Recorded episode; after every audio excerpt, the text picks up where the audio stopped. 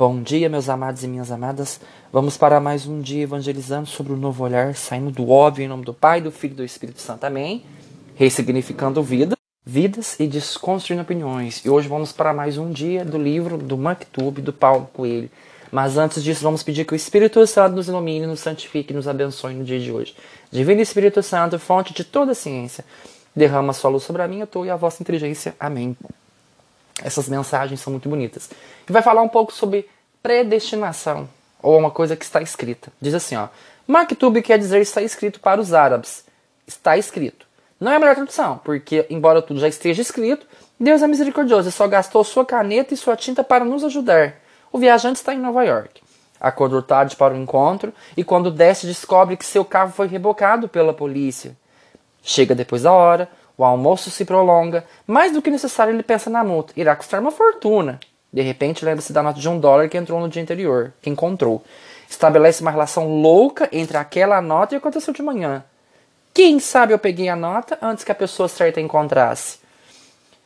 Quem sabe tirei do dólar do caminho de alguém que estava precisando? Quem sabe eu interferi no que estava escrito? Precisava se livrar dela e, neste momento, vê um mendigo sentado no chão. Entrega rapidamente o dólar.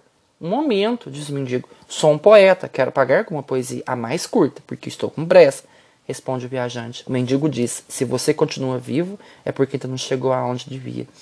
É um tapa de sabedoria. Mas sabe o que me chamou mais atenção? Foi isso aqui, ó. Quem sabe eu peguei a nota antes que a pessoa certa encontrasse. Quem sabe tirei aquele dólar do caminho de alguém que estava precisando. Quem sabe interferindo no que estava escrito. Aí eu te lanço essa pergunta, que é o tema de hoje. Será que podemos interferir nas providências de Deus? Será que nós podemos é, interferir em tudo que está escrito na palavra? Será que nós podemos modificar isso? Não. A palavra de Deus não pode ser modificada. Ela deve ser ressignificada. Eu vou contar uma história breve. Tinha uma mulher que estava passando muita necessidade.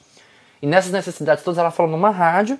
E nessa rádio ela ficou pedindo as coisas. E tinha um cara muito rico, dono de, de uma loja de supermercados, escutando todo o desespero dela, falando que o Deus dela não existia e que ia provar. Deu tudo pra ela e mandou assinar, que foi o diabo.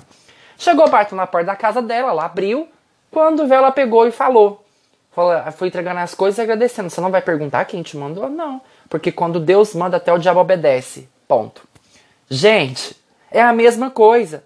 O diabo interferiu na, na, na, na, no que estava escrito? Não, pelo contrário. O demônio é aliado de Deus. Porque quanto mais o demônio nos ataca, mas Deus está usando ele para a gente se santificar. Não, mas a gente olha para tudo que está acontecendo na nossa vida como se estivesse interferindo nas coisas que Deus quer. Gente, até no, no pecado, até no mal, até naquelas situações que você escolheu não viver com Deus, ele está te ensinando. O inimigo não tem poder sobre você porque você não fez pacto com o inimigo.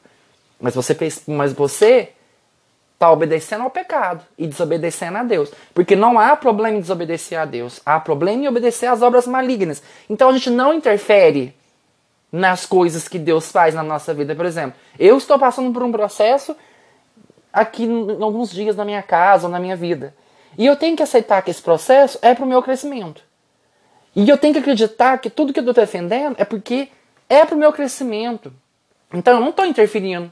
Eu estou tentando lutar contra uma raiva, ou contra um sentimento amargurado, ou uma dor, ou uma mágoa, mas eu não tenho força para isso, porque eu não posso lutar contra aquilo que está predestinado para mim. Porque Deus usa do inimigo para nos santificar. Se Jesus venceu o inimigo, as quatro vezes que foi tentado, por que, que nós não podemos vencer? Só que então aí está a resposta. Nós não temos o poder de mudar o destino. Nós não temos o poder de voltar à vontade divina de Deus sobre nós. Quem nele fala, o que, que adianta dizer Senhor, Senhor?